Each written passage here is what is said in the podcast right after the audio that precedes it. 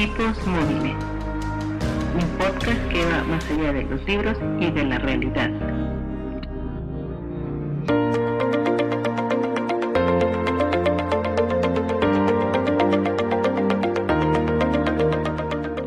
Bienvenidos una vez más a otra emisión de Tipos Móviles y en esta ocasión vamos a platicar de los Juegos del Hambre, toda la saga de Susan Collins. Y para platicar de este título me acompaña un gran invitado que a mí siempre me da muchísimo gusto cada que viene y esperemos este año lo tengamos mucho más seguido aquí en el programa. Para platicar conmigo de esta saga tengo a Manu. Manu, ¿cómo estás?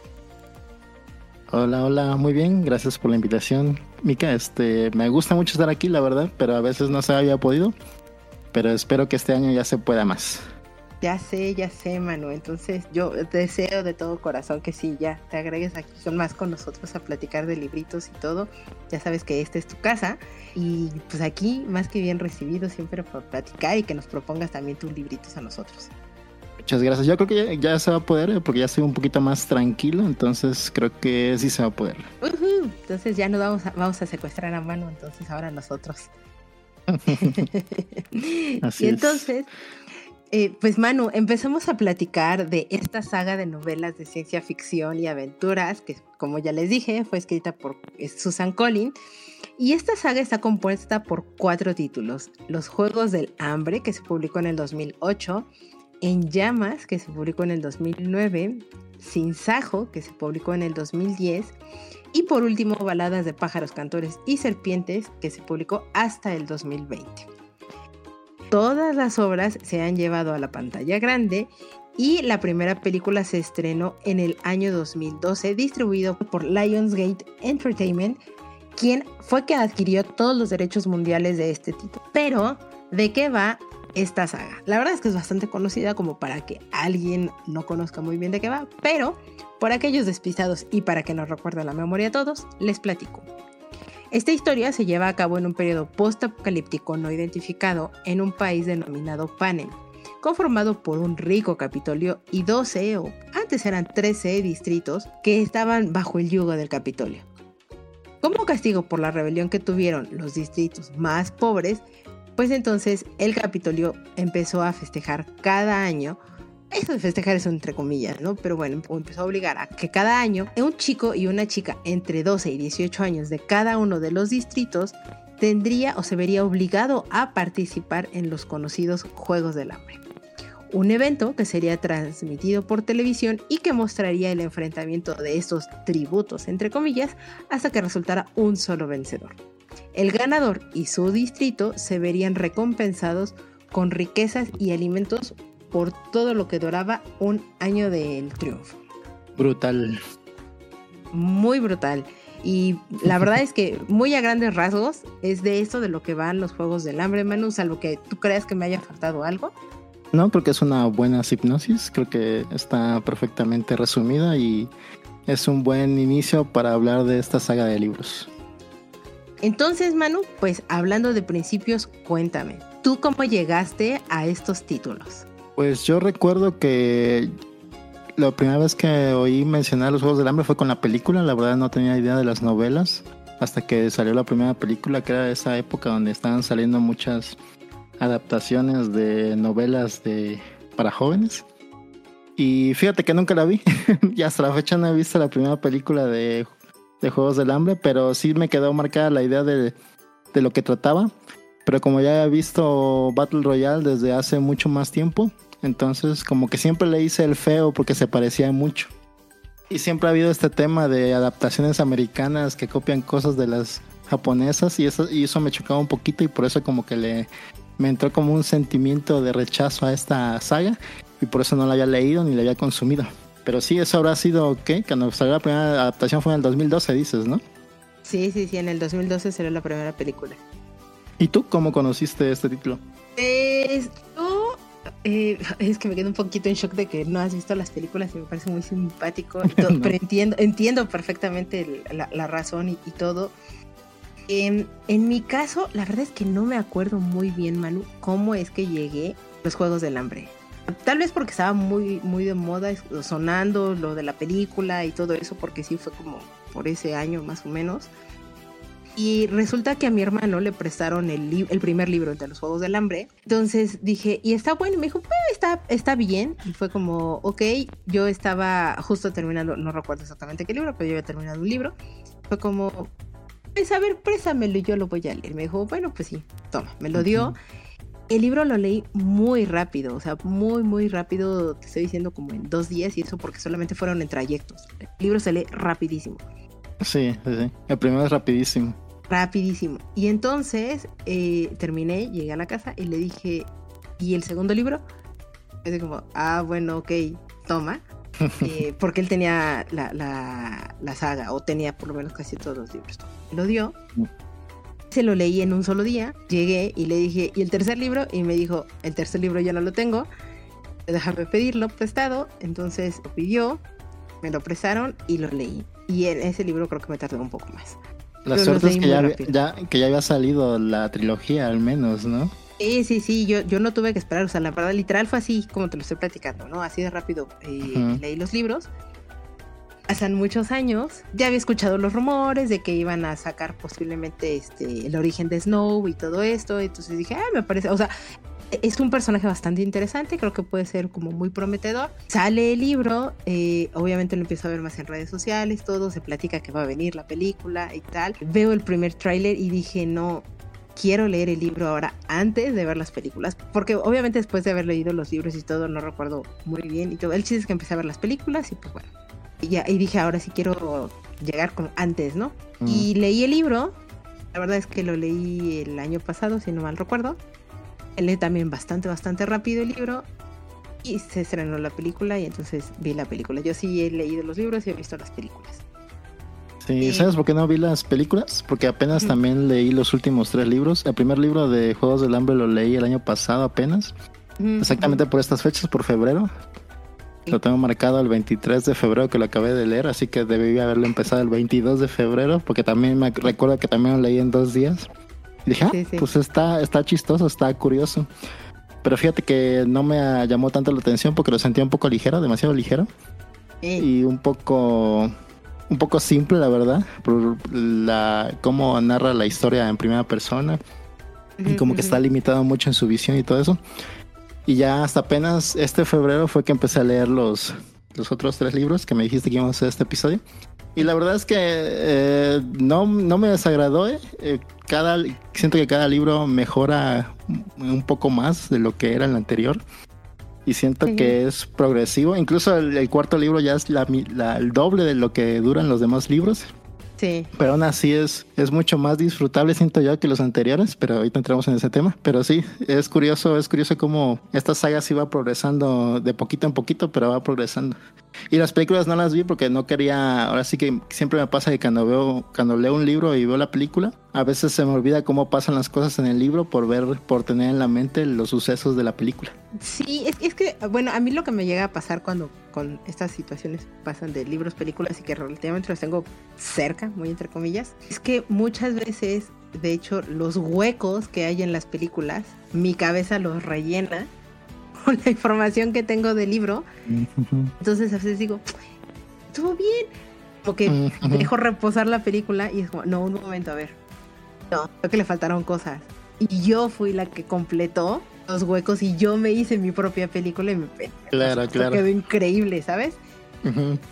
Entonces, normalmente me tardo mucho en, llegar a decir, o sea, si tengo como muy cerca el libro y, veo la película, trato de esperarme pues más o menos un tiempo para poder determinar algo. Claro, si, si veo que la adaptación está haciendo buena adaptación o que está siendo fiel, está respetando cosas y vamos, que las cosas narrativas por cuestiones de tiempo y demás, pues están eliminando cosas en la película. Eh, por eso me tardo a veces mucho, ¿no? Pero cuando veo que es algo muy, muy, muy malo, sí es como, no, esto es malo y punto, entonces es malo, ¿no? Eh, entonces a mí me pasó como un poco eso. Eh, ya había pasado un tiempo de cuando leí el libro, cuando salió la última película. Entonces ya había reposado muy bien el libro y pude tener como esta visión de decir, ah, a la última película creo que le faltó esto, esto, esto, esto, esto, que en el libro sí me lo da y lo hace como mucho más rico. Sido en lo que tú dices, se va viendo una evolución de Susan Collins a lo largo de lo que va siendo la saga.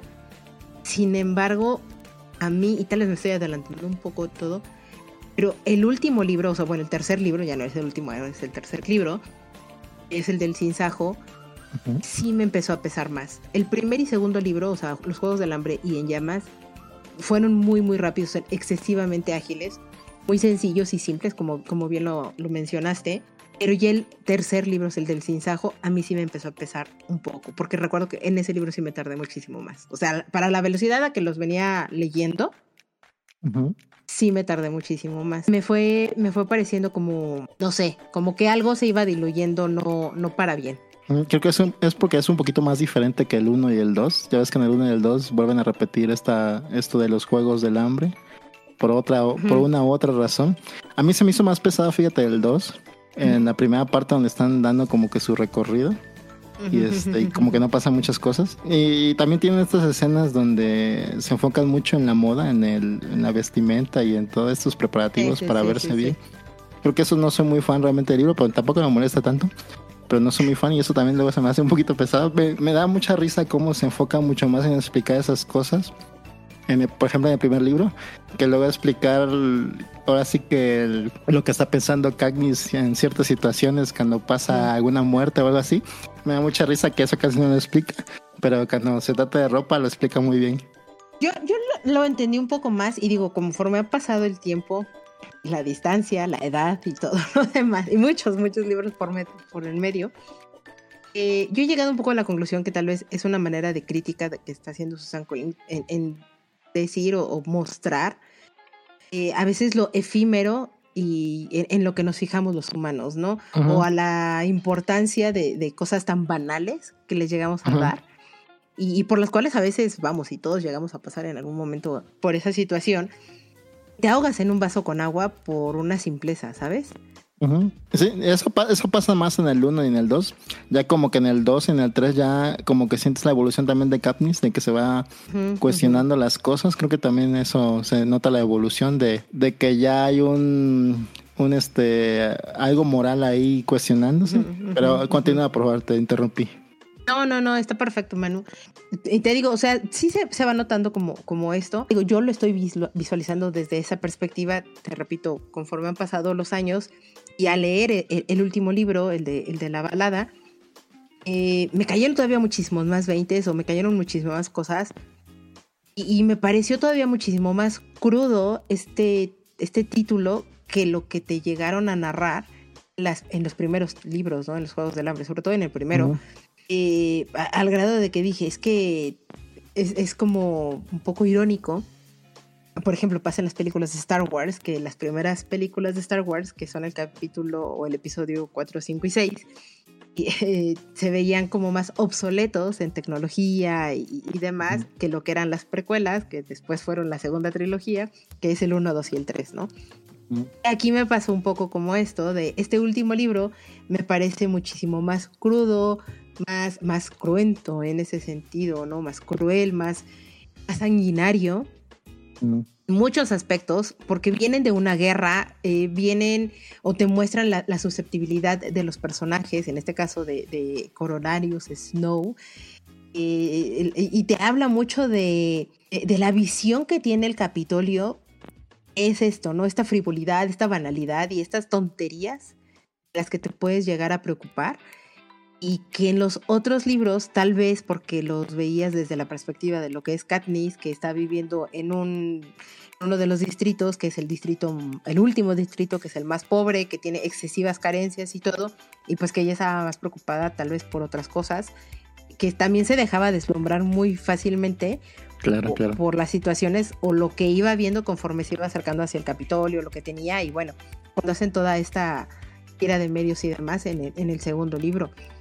Eh, y, justo cuando yo estaba leyendo el, último libro, el de la balada, pues ahí es donde yo me quedaba pensando y dije, vaya, o sea, es que es un show ruin y, que podemos llegar a ver hoy día, no sé, con los reality shows, con, las cosas que te van pasando. hace, no sé, ya tendrá un, par de, décadas, famoso Big Brother o el Gran Hermano, hasta la fecha continúa todo. Y dices, ¿qué demonios está pasando? O sea, nos hemos acostumbrado a ver el mal ajeno o la verdad es que ya nos estamos desensibilizando con todo lo que está sucediendo y por el contrario vemos como un entretenimiento es eso, ¿no? El, sufrir del otro. ¿Qué se estará pasando, Manu? ¿O nos estamos acercando ya más a estas realidades distópicas que nos platican luego los libros? Yo creo que sí, yo creo que cuando un cuando algo se extiende tanto tiempo como los Juegos del Hambre del primer libro, quedan ya los 74, en cada, en cada entrega se va volviendo más superficial y ya se va perdiendo como que el segundo objetivo original de los Juegos del Hambre que era castigar a los, a los distritos. Y entonces por eso en el último libro sí se ve más crudo porque apenas están, todavía están más de la línea de castigar a los distritos y todavía no tan superficial para que todo el mundo vea el show como un show. Entonces yo creo que sí sí es una diferencia enorme en el 60 años, 64 años de los dos. Pero sí, tienes razón, yo creo que cuando uno ve en la tele como que no no, no asume como que las personas que están en la tele son personas también, las ve uno muy alejados a, su realidad. Entonces creo que por eso uno puede disfrutar esos, esos shows y ver luego las cosas crueles que les pasan o, o cómo los castigan o algo sin sentir realmente como que son personas a veces, ¿no? Sí, o sea, es que el, punto de empatía que a veces puedes llegar a sentir es nulo mm. o inexistente y, cosas por el estilo, pero cuando te detienes, cuando asimilas, cuando dices, espérate, o sea, es, un cristiano que va a salir de ese lugar, de ese encierro, de, de tener una cámara 24 horas, 7 días o lo que sea, y, o sea, las consecuencias que va a haber muchísimo después o ni tan mucho después, y en el inmediato que salga, en las consecuencias de lo que sucedió, de lo que te digan, me queda claro que, la vida no va a ser exactamente igual, ¿no? Y digo, ahí todavía no llegamos al punto de que sean los juegos del hambre y nada más haya un vencedor, va a tener unas consecuencias que en, el, en los libros en, los cuatro libros te platican, ¿no? Que existen como todas estas consecuencias y, y demás. Pero pero no sé, me parece, me, deja un poco sin palabras, ¿sabes? Sí, y pasa también con los videos luego de tragedias que pasan, por ejemplo, cuando ves en redes sociales y eso también no lo dimensionas como algo que te podría pasar a ti. Creo que, creo que la falta de empatía es el mayor problema que tenemos como seres humanos a veces. Creo que es lo que nos, nos divide bastante entre personas. Ya ves lo que está pasando en Gaza, entre Israel y Palestina. Y como que lo vemos muy lejano, pero realmente está ahí y ha estado ahí bastante tiempo y no, se ha podido hacer nada. Pero sí es una es, es algo difícil luego, porque también uno luego no sabe qué, qué hacer en, en, su situación o desde acá. Entonces también a veces es un poquito difícil. Es como para protegerse de no estar sufriendo tú por algo en lo que tal vez crees que no puedes cambiar, pero está ahí y no, no se puede, no, sí sabe puede hacer algo, pero no sabes qué.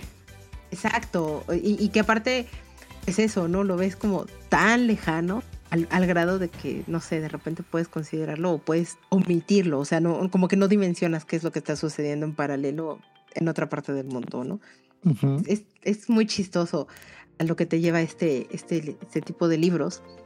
Eh, y también, por ejemplo, eh, me pareció muy simpático el, contraste que había, porque en los primeros, eh, en los primeros libros, de hecho, cuando es el primer libro, y, en la película, de, tú no la has visto, bueno, pero bueno, en la película te pasan que les ponen una pantalla gigantesca y las tienen en todos lados para que no se pierda ni un segundo de lo que está pasando en los Juegos del Hambre y todo. Pero pues realmente te das cuenta que en esos libros a la gente no le interesa pues, ver esto, ¿no? Muy al contrario de lo que pasa en el Capitolio y que la gente está muy pendiente y tiene sus favoritos y vamos, o sea, están como en, en extremos y en polos muy opuestos.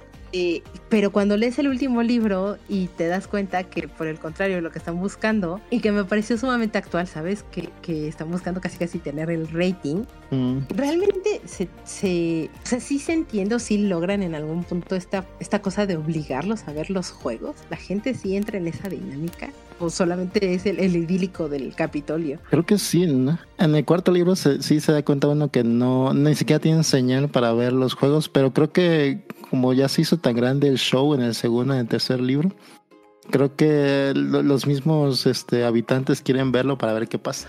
Con sus tributos. Pero sí, es muy chistoso esto del rating también, porque también en el tercer libro, cuando ya están con esto de la guerra y necesitan que los distritos se unan y el Capitolio vea sus avances, también hacen como pequeños comerciales y cada, cada bando hace sus comerciales para, para alentar a que se unan o a la guerra a que no desistan en los esfuerzos. Me recuerda mucho a lo que pasa en la Segunda Guerra Mundial con todas estas, estas este, propaganda que hacían los nazis. Sí, sí, sí, sí.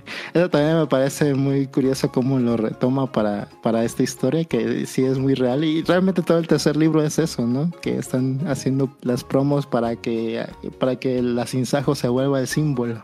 Y, y, ¿sabes qué pasa? Que ahí es donde yo empecé a sentir que se cayó el libro porque empieza a hablarte ya como de esta cuestión política muy fuerte, bandos muy radicales y pues todo lo que está en medio que evidentemente es esta guerra, ¿no? Y, es debes de tomar un bando, pero siento que lo trata o lo diluye mucho y no llega a ser tan intenso como tal vez a mí me gustaría que hubiera sido.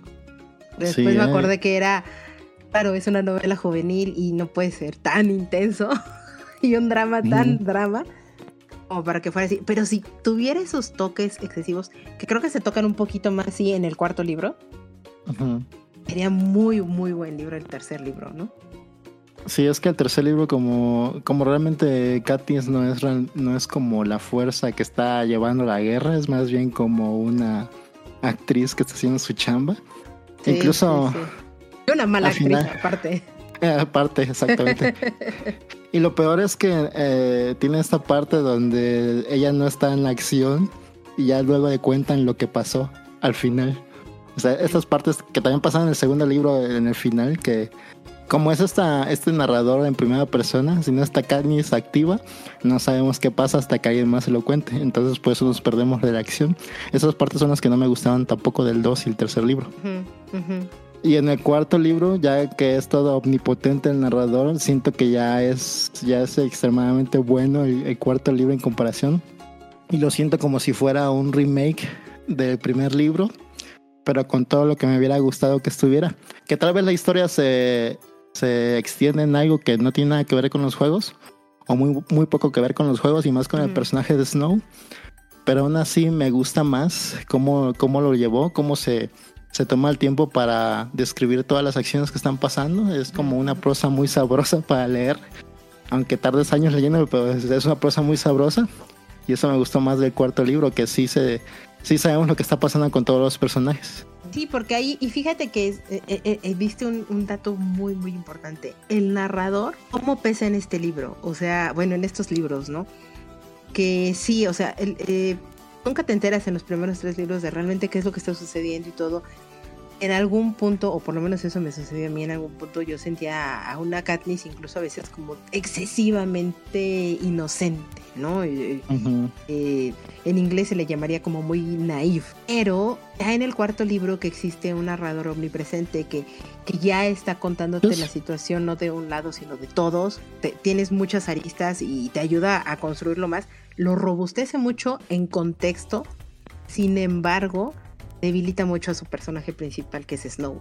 Eso sí, porque fíjate que en la trilogía eh, Snow casi no se siente muy presente, además como que aparece en ciertas situaciones para atemorizar a Katniss, pero realmente no sabemos nada de él. A veces sí se siente como un malo de caricatura de los sábados. Que no sabes por, no sabes por qué es malo, pero es muy malo. O bueno, eso eso parece, ¿no?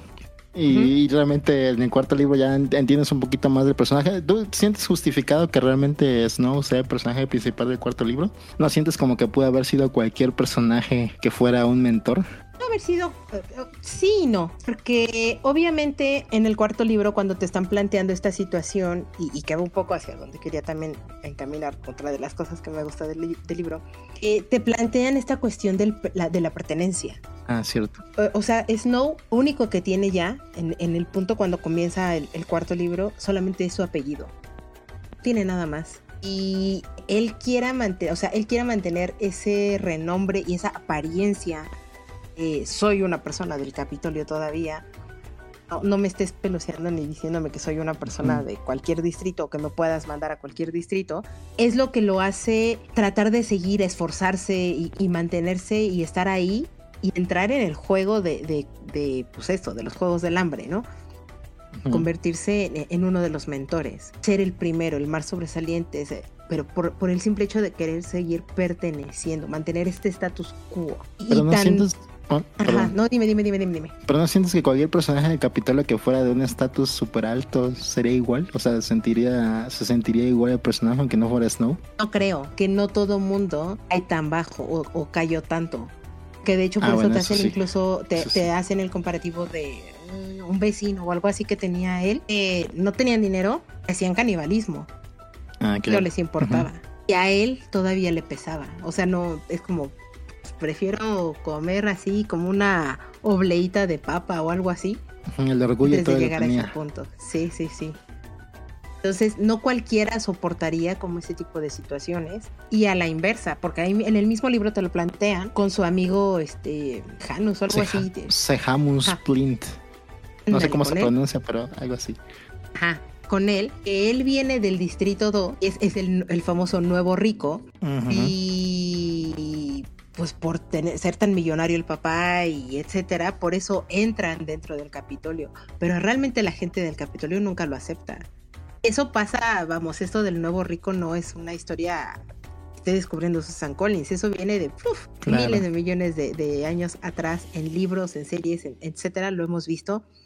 Esta cuestión de, la, de la clase social, el pertenecer a estos lugares, sí pesa mucho y, por ejemplo, en, el caso de Katniss, ella llega a un punto entre el segundo y el tercer libro, sobre todo ya en el tercer libro, al final del tercer libro, ella ya no sabe a dónde pertenece, porque ella no quiere ser parte de la rebelión, no quiere ser, nunca, nunca ha sido su intención ser este ícono en, en el que la están poniendo y la están convirtiendo, y por eso le cuesta tanto trabajo.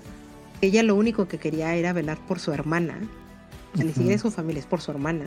Y termina en no saber a dónde pertenece porque pues, tampoco ya pertenece como a la parte del Capitolio y ahí la adoran, la, aman y todo. Y, esta fantasía y telenovela que crearon y que los, los propios puntos de la mercadotecnia, si lo queremos ver así, pues lo siguieron construyendo, ¿no? E, este romance en sueño tampoco pertenece a eso.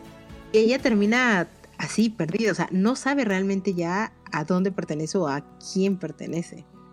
Es algo que me gusta mucho, que, que sí juega aquí en el libro, en todos los libros. Sí, y se siente como que nunca tiene el poder de sus propias decisiones, como que siempre hay alguien controlando todo o diciéndole qué hacer. Ya hasta el final siente que es cuando ya se libera de eso.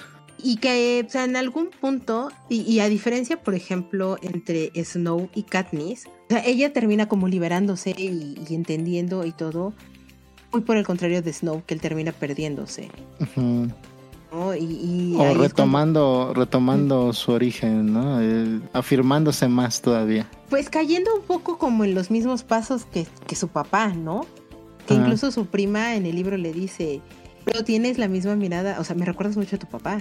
Y le dice, porque tu papá tenía una mirada fría y muerta. Mm. Y, en el libro él termina de esa manera, repitiendo como los pasos, los patrones y, perdiéndose, digamos, un poco como esa esencia de lo, del inicio, de cuando empiezas a ver a, este Snow, que luchaba por tener ese renombre y, te, daba como una justificación un poco más amplia, que aquí realmente no, y, no sé, para mí sí son como dos contrapuntos interesantes, por eso yo siento que en el último libro no terminan totalmente de afianzar a Snow. Como dices, en, los primeros tres libros sí se ve incluso como malo ñaca ñaca, así de que se frota hasta las manos, ¿no?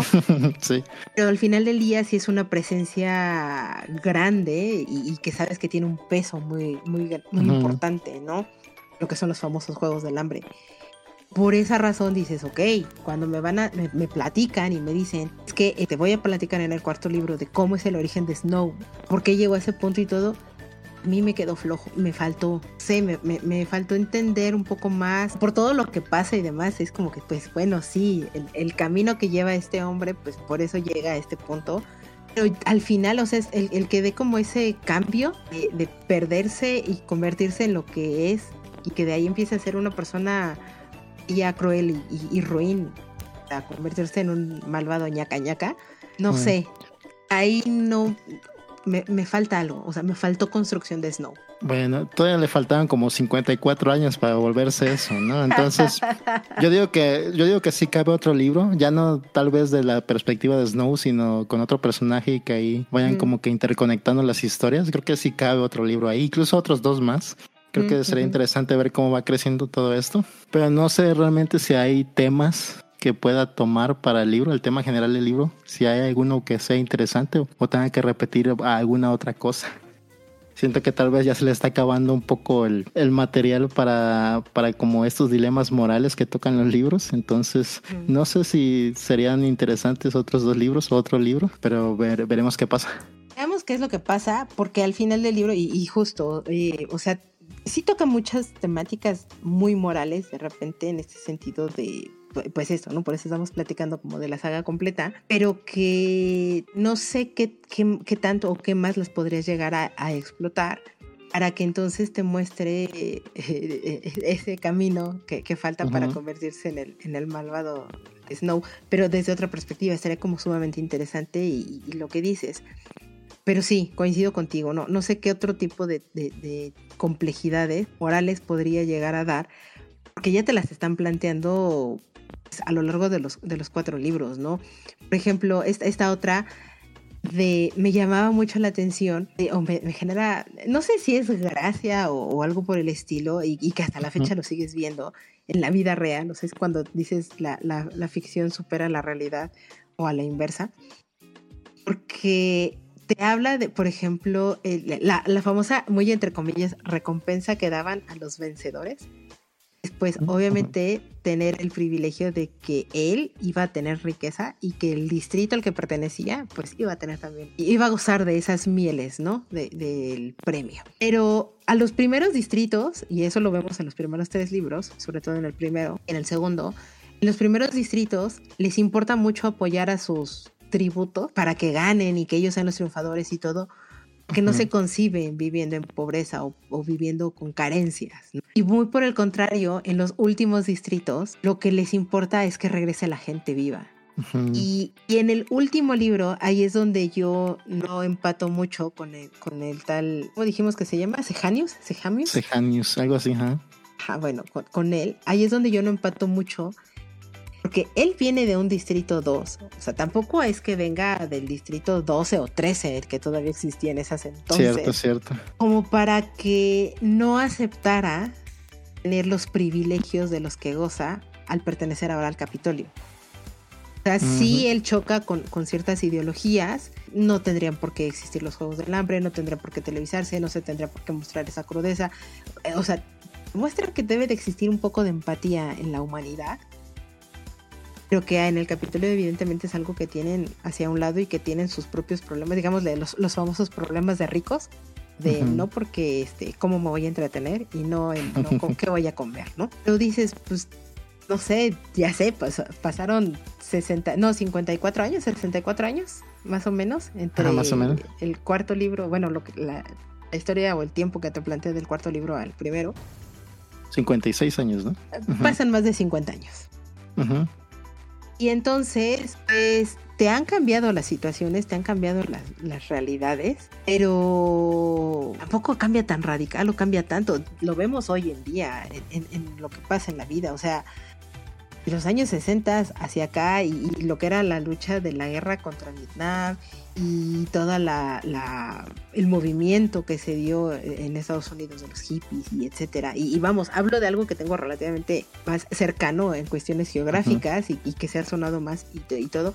No lo vemos tan diferente de lo que está sucediendo hoy día. Y estábamos al otro lado del mundo hablando de la situación de lo que hay en Israel, en Gaza, etcétera, y, lo que está pasando con Ucrania. Sigue existiendo este problema, siguen existiendo estas cosas. ¿Cuántos años hay de diferencias? Sí, como que los problemas fundamentales nunca cambian, ¿no? La guerra, la discriminación, la pobreza, todo esto, sí, como que se va repitiendo en ciclos y nunca realmente hay una solución. Pero sí tienes razón con lo que dices de Sejanus, porque supone que el Distrito 2 es el, más cercano al Capitolio, ¿no? Incluso ahí entrenaban a los agentes de la paz. Entonces no puede ser tan malo como estaban ahí, aunque quién sabe, a lo mejor por la cercanía de la guerra ahí pasó algo muy malo yo qué sé, cuando hubo los ataques o algo así, pero tampoco lo dejan muy claro. O sea, es que tampoco te platican muy bien Eso digo, al final del día, guerra es guerra. Siempre va a ser malo para todas las personas eh, eh, involucradas y aledañas. Y eso es un poco lo, que te trata de plantear, y, porque digo, tampoco quiero que me cuente la guerra per se, ¿no? De lo que está sucediendo, pero nada más te platican o te dan una pequeña pincelada de cómo lo está viviendo la gente privilegiada del Capitolio. Te están mostrando solamente, o sea, están siendo todavía muchísimo más granular en el punto de que te están mostrando solamente la visión de alguien que realmente sí se vio muy, muy, muy, muy afectado por esta guerra es Snow. Te muestran como un poco esa contraparte de cómo alguien que tuvo el privilegio, la fortuna, la dicha, no, no, sé cómo le quieras llamar, que de un distrito pasó a, formar parte de este Capitolio y tener una influencia grande dentro de lo que sucede en el Capitolio. Dices, ok, es una persona que vivía en un distrito, pero vuelvo al punto, no vivía en el distrito 13, vivía en el distrito 2 ahí entrenaban a la gente, bueno, los agentes de la paz, pero entrenaban a los que veían las partes administrativas, o sea, tenían ya un rango incluso más alto. Entonces, es, ahí es donde a mí no me empatan mucho las cosas y, es como, no sé. Quizás la autora quería dar la idea esta de que hay, que hay gente privilegiada que vive con muchos lujos y lo que sea, tiene todavía conciencia que todavía existen ese tipo de personas que pueden ver los problemas más allá de su dinero. Tal vez sea eso, eso es lo que quería la autora de entender con eso, o tocar un poco eso que no todas las personas ricas son malas, como también luego lo tocaba en los primeros tres libros con la gente del Capitolio, por ejemplo, los amigos que se hizo Katniss con su equipo de preparación, o los rebeldes, los rebeldes del Capitolio que también se unieron a la, a la rebelión. Yo creo que quería este, extender un poquito más esa idea, a lo mejor, o algo por el estilo. Y puede ser, yo creo que es algo que todavía traía en la cabeza, que en el último libro, precisamente este, este, ese Janus, encontré cómo se, pronuncia aquí el nombre de este muchacho, este Sejanus. es, y digo aquí, es un pequeño spoiler, una disculpita por esto, pero es chiquito el spoiler. Cuando eh, se van al distrito 12 y que él se quiere unir a la revuelta que hay en el distrito 12 y que también al final no termina pues empatando mucho. ah, eso sí, eso sí. Vamos al punto de esto de las pertenencias y todo, eh, a él le pasa un poco lo que a Katniss. Termina no perteneciendo a ningún lado ya. Se siente perdido al final. Queriendo hacer algo, pero realmente no sabe qué. Pero siente que debe hacer algo. Que aparte Snow desde ese inicio, es ves que él sigue viendo por su propio interés. En algún punto, o sea, por ese mismo interés, digamos, es su, entre comillas, amigo, este chico. Pero siente que lo hace ya automático, ¿no? Como que es su instinto de supervivencia que le hace hacer esas cosas también y ya al final ya es cuando lo concientiza. Porque sí hace estas cosas horribles a veces, pero sí dan a entender que es como que muy automático, que muy el apellido le pesa más, entonces ya no ya no puede alejarse de esa naturaleza. Ese es un poco el punto, el cual llega esta ay, ¿cómo se llama esta mujer? Es la que maneja las serpientes y hace los experimentos y demás en el último libro. La doctora científica también se me olvidó su nombre. esa doctora. O sea, al final del día, ese es el punto al que quiere llegar. Mostrar y, demostrar y, digamos que eso eh, eh, genera el propio método científico de experimentar, comprobar y, etcétera con el propio Snow. Y al cierre del libro, ella, por eso le. O sea, es muy reiterativa diciéndole por qué están los juegos del hambre, ¿no? Para mí, ese era el punto de partida el que tendría que haber sido el cuarto libro. de ahí hacia adelante, para construir a Snow. Y puede ser. Está muy bonita la historia de amor, pero sí puede ser que hubiera sido más interesante a partir de ahí. Que entonces eso ya te, te enriquece muchísimo más a este malvado. No nada más se frota las manitas porque sí, y se enchina los bigotes. Ajá, exacto, exacto, exacto. Les pone su cerita. Que se le queden peinaditos y todo. O sea, está bien, o sea, en general está bien y se ve una evolución, sí, de la propia autora y, todo, de los temas que hay. Pero de nuevo, para mí me falta un poquito más de carnita en eso para que hiciera robusto realmente el personaje de Snow. Mm, sí, como que a cada libro le falta algo siempre, ¿no? Como que todavía no, ha hecho el libro perfecto, no sé si, lo, si exista, pero sí siento que le falta como que algo a, cada cosa que hace la autora. Sí, sí, sí, sí, no sé, ya nos iremos enterando con el paso del tiempo. Pasaron un poco más de 10 años el último libro al a este cuarto. Entonces, pues bueno, todo puede suceder, hermano. Todo puede suceder. Sí, leería otro libro, la verdad. Sí, yo también lo leería. O sea, la verdad es que una de las grandes características que veo que tiene Susan Collins es, es muy dinámica en su, en su forma de escribir, en su narrativa. Muy rápido, está facilito, está digerible, te sabe cómo explicar ciertos temas complejos.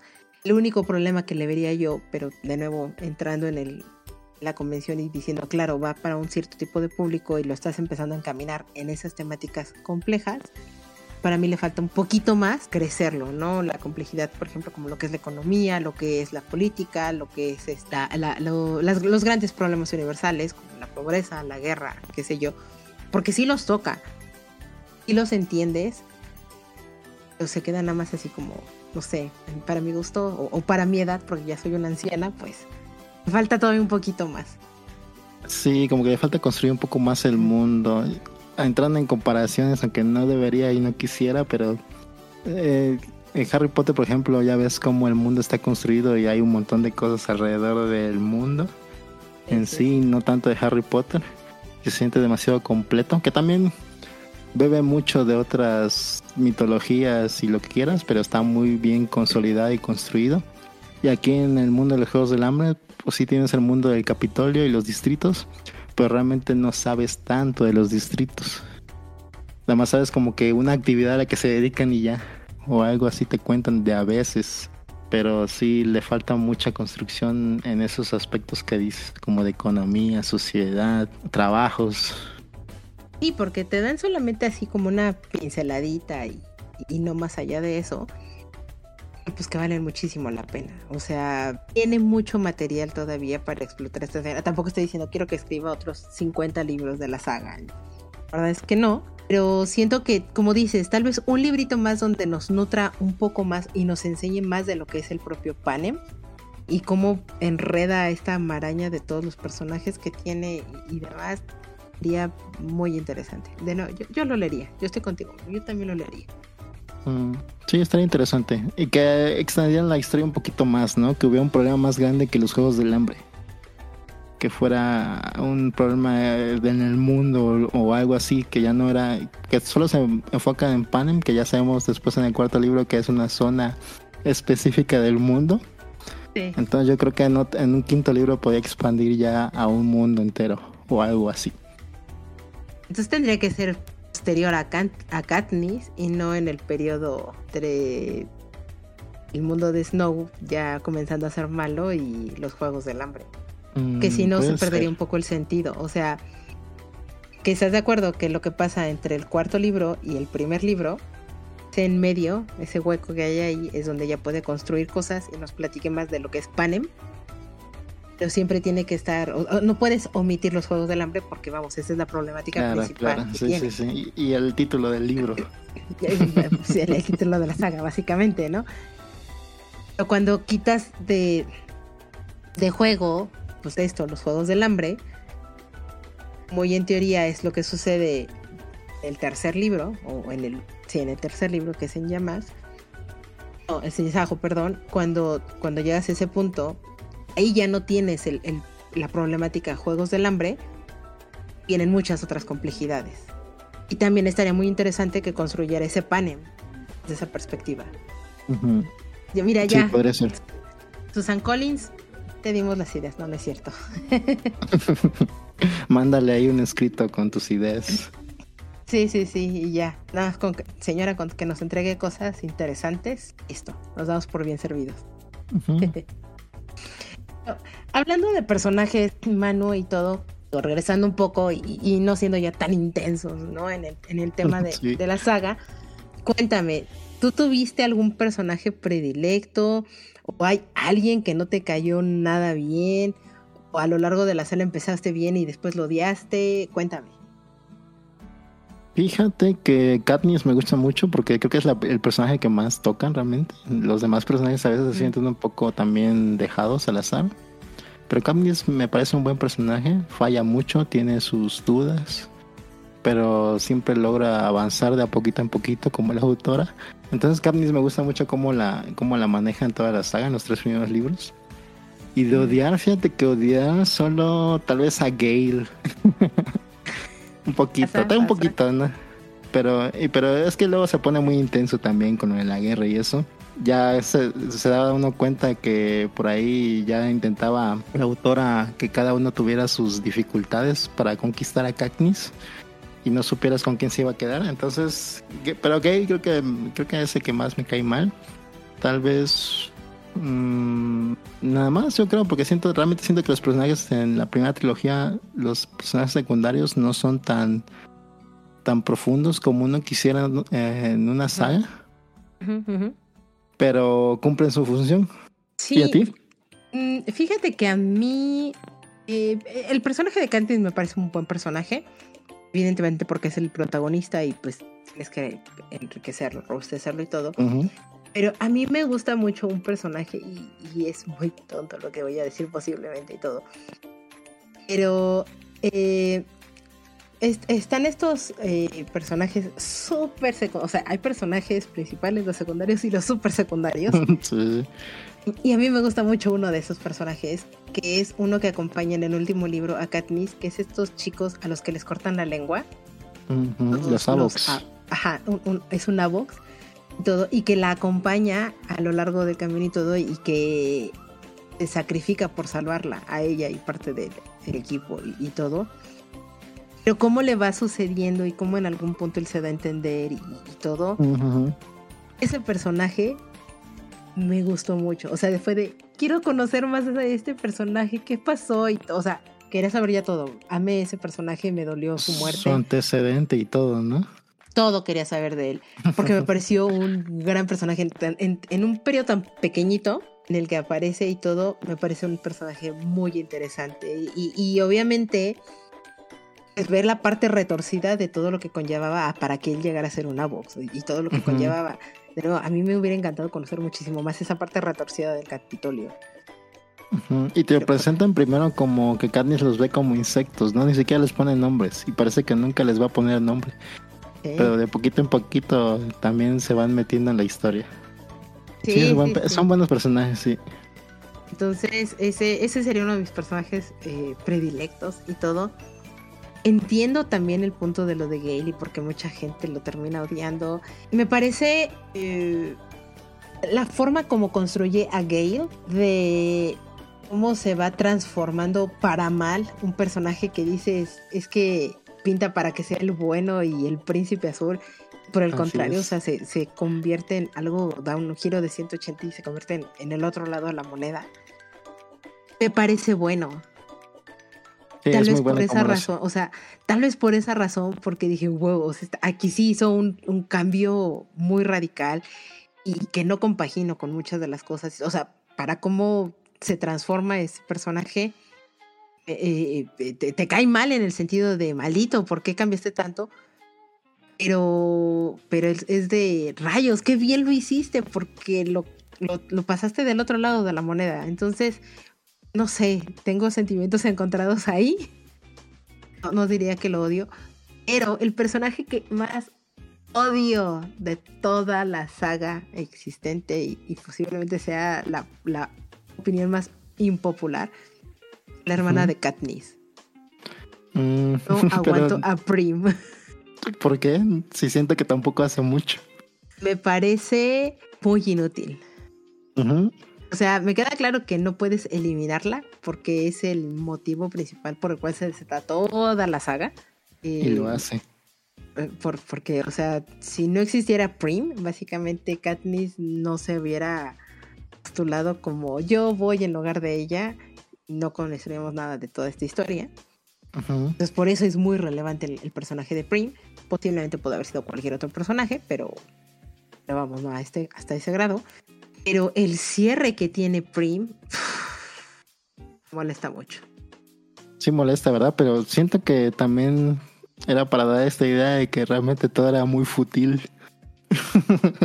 que todo este sistema de juegos del hambre y todo era como que algo muy sin sentido, que realmente no iban a poder escapar de eso. Creo que siento que, bueno, así lo sentí yo, todo muy fútil cuando pasa lo que pasa con Primrose. Ay, no sé, me, ahorita terminando de grabar, desahogaré mi, mi, mi, pecho contigo, diciéndote qué pasa, porque tendría que dar demasiados spoilers. Sí, sí, sí. Para poder exponer mi punto y todo, solamente quiero que sepa la gente, me cae muy mal Prim. Y hay muchos personajes que acaban así muy X, ¿no crees? Muy, ah, se fue por allá. Ah, se desapareció por allá. Se murió ahí o allá. Entonces. se fue por cigarros y ya no regresó. Sí, no, me, cae mal.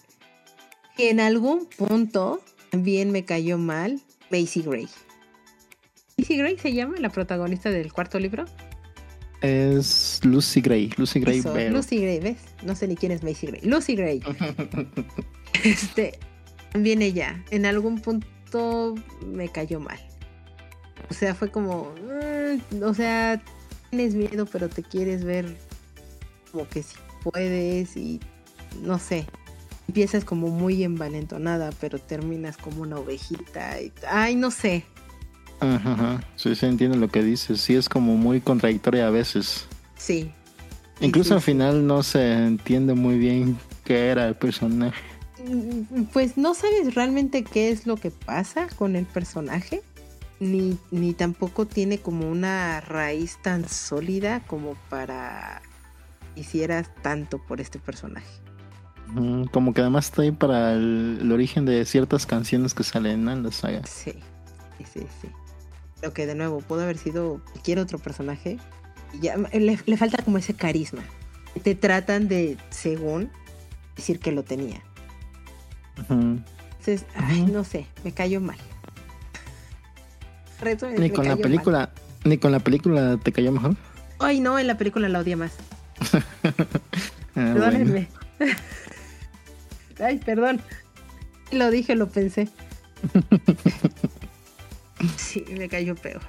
Perdónenme, perdónenme, perdónenme, no me odien a todos los amantes de, de la saga. Discúlpenme. Pero eso es lo que sucedió. Veces mm, esperaba. Pues sí. No sé. Evidentemente sí esperaba como otra cosa del, último libro, el de baladas. Pero tampoco me. O sea, tampoco es como, eh, qué porquería. No, o sea, me la pasé bien. Pero sí, esperaba otras cosas. Más carnita, ¿no? Más carnita, dices. Sí, sí, sí. Esperaba algo más. Esperaba realmente que me construyeras este personaje de Snow que dices, es que son malitos, y Sí, esperaba algo más. Ah, yo sí disfruté, fíjate, con este va y bien del romance y de que hago cosas malas o cosas buenas. Eso me gustó mucho ahí. Hay partes donde se pone tenso también. Eso esas partes me gustaron. Este, creo que este, este cuarto libro fue el que disfruté más. Sí. Pero tiene más que ver con el desarrollo de la, de la autora como escritora que por su historia, yo creo. Y sí, yo también creo que es la el tiempo mismo que se ha añejado como buen vino, por decirlo de alguna manera muy, metafórica. Eh, la, propia autora, ¿no? Cómo, cómo va creciendo, cómo, cómo va evolucionando su pensamiento y evidentemente eso se refleja con su narrativa. Sí te entrega un poco más de cosas, eh, aunque hay gente que podría opinar lo, contrario y demás porque ven plenamente innecesario el libro. Pero la verdad es que a mí, o sea, me agrada más, lo disfrute más, como bien dices, que se ven más complejidades. O, sea, es un libro, el, cuarto libro queda claro que, me llevó a tener pensamientos o, reflexiones más complejas en cuestiones de lo que es la moralidad que lo que me mostraban los otros tres libros, ¿no? Claro. Y eso me gusta, o sea, porque quiere decir que existe una evolución del pensamiento de la propia autora de cómo lo va a ir transmitiendo. Pero siento que en algún punto tal vez pudo haber sido ella, pudo haber sido el propio editor, ambos llegaron a la conclusión de, wow, tampoco nos podemos extender o exceder tanto en, la complejidad de estos temas, que pues vamos, ya hay un público cautivo, pero tal vez, y ahí, y, creo que hiciste muy atinadamente hace rato la, la, la aclaración de no se tendría que comparar una cosa con la otra, ni a la gente mucho menos. Pero voy a hacer, perdónenme, este, porque creo que una de las cosas o de los aciertos que tiene J.K. Rowling es que ella entendió que su público iba a ir creciendo junto con su personaje. Entonces, las complejidades, los pensamientos, los problemas, los conflictos morales, éticos que el personaje, en este caso Harry Potter, va teniendo a lo largo de los libros, sobre todo del tercero en adelante, que empiezas a notarlo más, que se empieza a ver mucho más oscuro y que ella entendió que esto también iba a trascender hacia, hacia el cine o que iba a poder empezar a crecer muchísimo más y todo. Ah, entendió como muchas cosas esta J.K. Rowling, entonces eso también lo vio plasmado y lo fue poniendo en su libro. Y aquí no pasa eso con Susan Collins. Ella mm. como que no captó del todo la gente que leyó el primer libro de los Juegos del Hambre y que le gustó y que fue fanática y lo amó y que apasionadamente adora a Katniss Everdeen, ya creció porque ya pasaron, no sé, más de 10 años, 10 años mínimo. Más, yo creo como 15, ¿no? Más o menos. Ese primer libro a este cuarto título. Y eso para mí ahí es donde siento que se pierde un poco ella.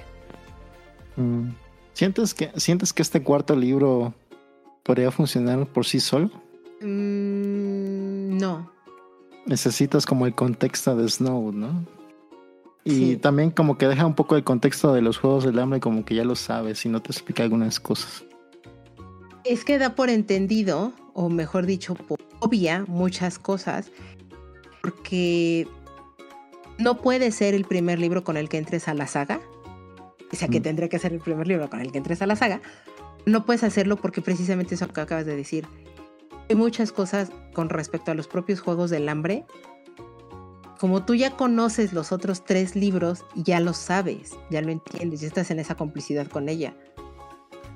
Pero si yo que soy un nuevo lector y que no sé absolutamente nada y digo voy a empezar, ah, pues es que empieza porque aquí mucho muchos, muchos años antes que los Juegos del Hambre, pues entonces voy a empezar por ese libro, no me parece el mejor primer inicio o el, libro de arranque para la saga. Si necesitas leerlos en el orden en el que ella los está escribiendo y publicando. Yo siento que con alguno. creo que no tendría que ser así. Con alguno que otro cambio, yo siento que sí, sí podría ser, como te digo, una, un remake del primero, pero con mucha más carnita. Pero iba a estar más extenso. podría, sí, o sea, porque te podría dar a mucho más, porque de nuevo, volvemos al punto de muestra como más complejidades, el propio contexto y no nada más de un solo personaje y, que si lo plantearas así todo y así construyeras el resto de la saga, sería una super saga, que tendrías a muchos personajes. En este sentido creo que es lo que sucede y, no debería, pero bueno, eh, si lo ponemos como contraparte con Battle Royale. Ya llegaremos en algún punto a ese, tema. Pero adelantándome un poco, o sea, Battle Royale lo que tiene, y lo platicábamos en ese capítulo, que los invitamos a que lo escuchen también este, queridos escuchas, porque en Battle Royale lo que te plantean es todo un contexto, más allá que construir a cada uno, o sea, personajes principales. Existe, evidentemente sí hay personajes principales, pero lo que lo hace muy rico a Battle Royale es todo el contexto y toda la complejidad que ahí existe. Mm, y todo este enfoque en cada personaje que hay. Sí, sí, sí, o sea, son... De, nuevo, ya, ya, ya vamos ahorita para allá, vamos ya para allá. sí, sí. Al final del día, Manu, te agrada toda la saga, te queda de ver, le agrega, o sea, tú dirías, quiero más, hasta aquí que se quede, me dices. Pues fíjate, yo estaba muy escéptico después de leer el primer libro, la verdad, el primer libro no me sorprendió nada, pero ya al final del dos, principios del tercero, dije, ah, esto se está poniendo interesante. Y entonces, ya finalizando el 3 y leyendo el 4, ya dije, vale mucho la pena leer esta saga. Sí, vale la pena leer las 1500 páginas o no sé cuántas son en total. Sí, sí, sí, sí. Sí vale la pena llegar hasta ahí, se siente muy rico haber conocido a todos los personajes y todo lo que pasa, que tal vez no se siente como mucho, pero sí pasan muchas cosas y, es como una gran jornada del principio al final. Lo que, la, la queja que tenía con el primero es que como que no, no había una intención de cambiar las cosas, no se, no se notaba eso, pero ya con el segundo y tercer libro ya abordan mucho eso. Entonces ya se me hizo un libro mucho más rico al principio. pero sí siento que le faltan muchas, muchas cosas que tocar, mucho, mucho profundidad en algunas cosas. Pero para hacer una novela de para jóvenes creo que está bastante bien, bastante excelente. Creo que hay peores cosas que alguien podía leer. Y esto es una, esto es un buen libro para iniciar en la lectura. Claro, si ya tienes como 15 años o algo así, ¿no? Porque hay violencia. Pero me, me, agradó, la verdad me, me, me cayó la boca este, esta saga de libros. Yeah, que me gusta, me gusta lo que, lo que dices, Manu. Eh, yo también me parece como una buena saga. Tiene sus, sus buenos puntos. E, es, es, un buen inicio para comenzar con sagas. Parece, me parece una lectura bastante pertinente para alguien que nunca se ha atrevido a leer sagas de, de, ningún, de algún tipo de género en particular. Porque esta te sabe llevar de la mano, te sabe acompañar, lo disfrutas. Como dices, del primero al cuarto libro esta mujer sabe cómo irte acompañando, cómo irte haciendo enamorarte de ciertos personajes, empezar a odiar a otros tantos, pero sí está carente de, ciertas partes, de ciertas, de ciertas cosas, que es lo que hemos estado platicando a lo largo del capítulo. Sin embargo, no es algo que digas es un bodrio y no, aléjate de ella, ¿no? Hay, hay sagas mucho peores. Claro, claro. pero bueno, e, es, ahí y me parece que, puede ser un muy buen inicio. Manu, antes de que lleguemos a, los veredictos y todo, nuestra querida amiga Janet nos mandó un hermoso mensaje y nos mandó sus, comentarios con respecto a lo que es la saga de los Juegos del Hambre para ella. Entonces, ¿tú qué piensas? ¿Estás de acuerdo con ella o no? Hola, Caro. Hola, Manu. Aquí mi, mi aportación de los Juegos del Hambre la verdad es que es una saga que a mí me gustó muchísimo, es increíble entrar en ese universo. Llegué a esa saga ya como en el 2012 porque mi esposo me la regaló, me la regaló completa, entonces leí uno tras otro. Recuerdo que me tardé dos semanas en leer los tres libros. Eh, me, gusta el tema, me gusta cómo lo va desarrollando y creo que igual que, la escritora de Harry Potter, creo que Susan Collins supo hacer también todo este universo que engloba la, política, la economía, lo social para, para adolescentes, porque recuerdo que la primera persona que me habló de este libro fue uno de mis alumnos como de 11 años y me sabía explicar perfectamente cómo funcionaba el Capitolio y los 12 distritos y cómo era su, su dinámica económica y todo esto, entonces creo que hizo un gran trabajo en ese sentido sí lo supo adaptar muy bien, porque bueno, creo que hay muchas sagas que hablan de este tema, pero ella lo supo adaptar muy bien para, para los jóvenes. Yo no era tan joven cuando lo leí, pero aún así la verdad es que los disfruté. Recuerdo que en el primer libro está, hay una escena muy triste entre Katniss y Rue, iba yo leyéndole en el Metrobús y fue la primera vez que me puse a llorar en público por algo que estaba leyendo en un libro y la gente me veía y yo lloraba y lloraba y es que no puede ser y todos me veían raro y yo con mi libro lloré y lloré y la verdad es que disfruté mucho de toda la saga. Por supuesto que mi personaje favorito es Katniss, Katniss Everdeen, porque es una heroína que se construye de manera orgánica. Muchas veces las sagas o historias hacen que sus personajes principales se convierte, o sea, como muy forzadas las historias. Y en esta historia, Katniss va creciéndose y desarrollando con todas las dudas, muy humana, muy eh, con equivocaciones, con, con grises, con, con, o sea, es un personaje que, mm, sí, orgánico, muy orgánico. Me, me gustó mucho, la verdad, ese personaje. Pita también me gusta mucho. Todos los personajes están bastante bien construidos. Me cayó muy mal, eh, ¿cómo se llama el amigo gay? Pero bueno, pues hay muchos revolucionarios que terminan convirtiéndose en dictadores, ¿no? Entonces, como que se entiende la evolución. Incluso él que me cayó muy mal, entiendo por qué hizo ese cambio. No les voy a mentir, el último libro me estaba decepcionando un poco pero el final hizo que, que, amara la saga por completo. Ese final me encantó porque aparte yo no me lo esperaba, la verdad es que no me lo esperaba y me gustó mucho. Vi las películas, todas las películas me encantaron, eh, me gustó también el, el casting, me gustó, todos los personajes me gustaron muchísimo, todos, todos me, me parecen extraordinarios, el vestuario, el maquillaje, los efectos son increíbles Y bueno, disfruté todas las películas, la verdad. O sea, toda la saga por completo. El soundtrack es increíble. O sea, cuando escuché por primera vez cantada ya la canción del ahorcado, así me estremecí. El último libro, la verdad es que, pues nada más porque eran los Juegos del Hambre y por la nostalgia lo leí, no me gustó mucho, la película tampoco me gustó mucho, sin embargo creo que la película es mejor que el libro y aún así como que pues no, no me convencieron. Creo que fue nada más hecho por la nostalgia, pero la verdad es que creo que es, fue innecesario. Sin embargo, pues lo leí, lo disfruté y hasta lo discutí en club de lectura y vi la película y todo. Entonces, pues es nada, era, era nada más para regresar un poquito a ese universo. Y pues nada, espero que a mucha gente le guste y que mucha gente se anime a leerlos. Y si no les gusta, bueno, pues ni modo, amiguitos, hay otras series, otras sagas que pueden disfrutar mucho. Las películas seguramente les van a encantar, son muy buenas. Pues estoy de acuerdo con ella en muchos aspectos de que realmente sí supo cómo adaptar un mundo para los jóvenes. Me sorprende que su alumno tenga 11 años y ya esté muy adentrado, en, bueno, haya estado muy adentrado en la saga. Hace rato decíamos que a lo mejor no era bueno por la violencia, pero bueno, cada quien. lo que sí no coincido, pues es el cuarto libro. Ya no lo siento. Bueno, tal vez sí un poquito innecesario, pero a mí sí me gustó el cuarto libro. Pero todo lo demás, sí, el Katniss, el desarrollo de personajes de Katniss y Pita me parecen también muy buenos y fue lo que más me gusta. Y, nada más no coincido con el cuarto libro. Pero también me gustó mucho el final del cuarto libro como ella. Sí, sí, es algo que se disfruta bastante. o sea, sí pude haber vivido mi vida sin el cuarto libro. La verdad es que sí. Ok, aparece y todo, no me parece necesario. Sí me nutro un poco más. me, me eh, parece como un, libro muchísimo mejor construido que los, que los anteriores, que es lo que hemos venido platicando. Me parece muy injusto el final que le dan a, Pita. E, ese me, es un poco injusto.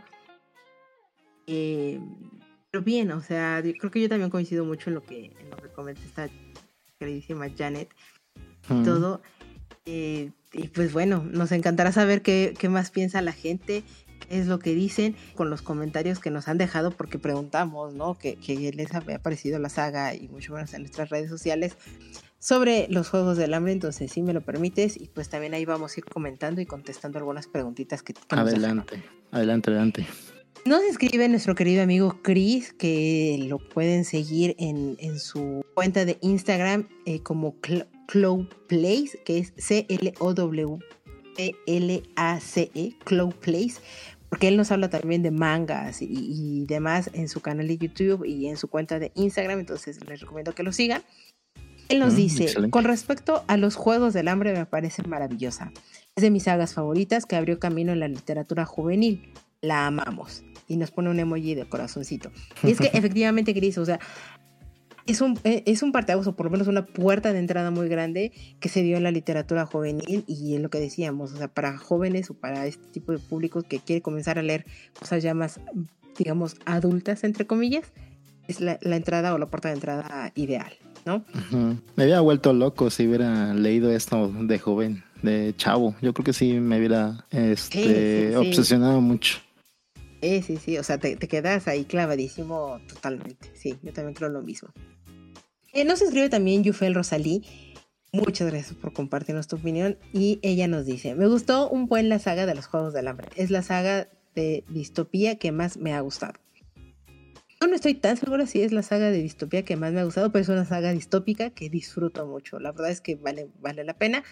Pero eh, hay otras sagas también distópicas que a mí me han gustado e incluso he disfrutado un poco más el final. Pero me parece una muy buena. Sí, no desmerita. Es muy buena esta saga. Sí, es, es, muy buena. Eh, Letras entre amigos nos escribe. Me pareció innecesario el nuevo libro de la saga, Palada de pájaros cantores y serpientes. Y bueno, ahí creo que coincide junto con nuestra queridísima amiga Jan, que lo ven innecesario el libro. Pero la verdad es que volvemos al punto. O sea, sí, o sea, pude haber vivido mi vida sin que existiera este título, pero que una vez que ya está creado, la verdad es que tampoco lo veo como perdí mi tiempo o lo desperdicié o algo por el estilo, para nada, sino a mí por lo menos es este, ok, me ayudó a nutrir un poco más, pudo haberme eh, otorgado muchísimo más al respecto, ¿no? Yo sí lo disfruté, por, le digo por la lectura, por cómo se lee, está bueno. Sale rápido, sale rápido. Eh, nos escribe también esta Blizani, que también le mandamos un saludo muy grande y también síganla a ella en su, en su canal de YouTube. También nos da recomendaciones y demás de libritos y ella nos dice, lo amo y nos pone así muchos, muchos emoticones de corazoncitos.